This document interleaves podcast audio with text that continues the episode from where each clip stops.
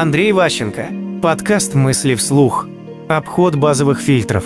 HRD, при том, что они о себе очень много думают, о том, что они вообще офигенные, классные, умные, образованные, ходят на все конференции, к сожалению, в 90% случаев не понимают, чем занимается их компания.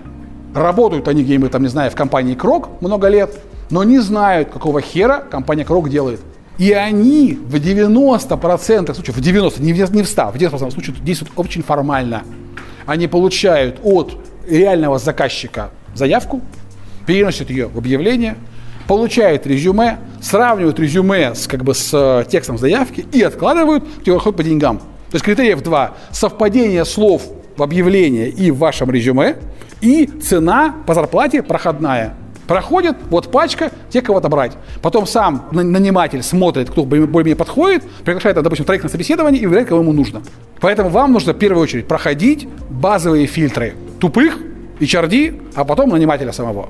Умные люди стараются, прочитав объявление, найти компанию, найти в этой компании, кто дал это объявление, и ему напрямую позвонить.